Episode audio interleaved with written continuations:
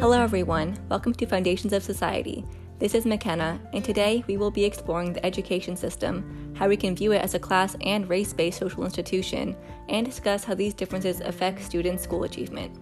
Specifically, we will consider how school districting and the resources allotted to each district impact achievement and how this is a result of systematic segregation. Don't worry, these concepts are all within our ability to understand, and it will make you more aware of your own social world and how factors all around us shape who we are. Let's start with the basics.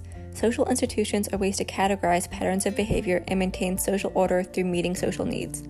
Examples of this can be the economy, government, healthcare, and what we will be focusing on education. Education is supposed to meet social needs and prepare children to go into careers. However, all of these institutions can be viewed through a lens of class, race, and or gender. That is, these institutions can mean different things to different groups and benefit some more than others. We can then apply these ideas to education and see if there are systematic or intentional and observed differences between how the education system treats those from different classes and various races. As mentioned before, there will be an emphasis on school districting and the ways in which this affects resource distribution, which is affected by the overall racial and socioeconomic divisions in the education system as a whole. Here, we will specifically argue that these divisions affect student school achievement, teacher quality, and funding, and impact vocabulary development that has implications for one's socialization throughout schooling. Let's note here that socialization means the ways in which one continually learns the appropriate social skills and behaviors necessary for their social position, so I'll mention this again later on. We can start by looking at school districting and resource allotment as a racialized and class based issue. Schools in higher poverty areas have less funds to distribute to their public schools, as most school funding is based on income and sales taxes. It's no coincidence that high poverty areas are also the areas where the majority demographics are people of color. This is because people of color in the United States make up a majority of the population below the poverty line. Even families where people of color make the same as their white family counterparts still tend to live in neighborhoods equivalent to that of lower income white households. High income white parents can choose to live in school districts that have more resources than other areas, unlike poorer families who have more limited options. In fact, black students attend schools that are, on average, double the poverty rate of white students. So, while school districting is heavily influenced by income, it is clear there is also a racial segregation component. This segregation leads to noticeable differences in the performance of students from high and low poverty areas, which is then also confounded as a racial disparity. This is known as the income achievement gap, where those in higher poverty areas score lower on achievement tests and comprehension skills than students in lower poverty areas.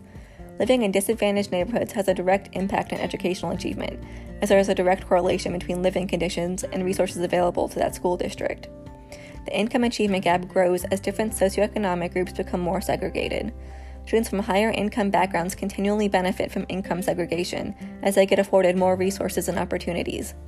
Beyond class divisions, people of color disproportionately make up higher poverty areas, even after controlling for or taking into account income differences, race still predicted average test scores relative to other races. Black students are likely to score lower than white students, indicating segregation alone affects school achievement. So, there is substantial overlap in race and income based predictors of educational attainment. Many solutions focus on within district redistribution of resources. However, most districts consist of people from the same socioeconomic group, which can then predict the racial makeup of the district. This means that most higher poverty schools are in one district, where lower poverty schools are part of another.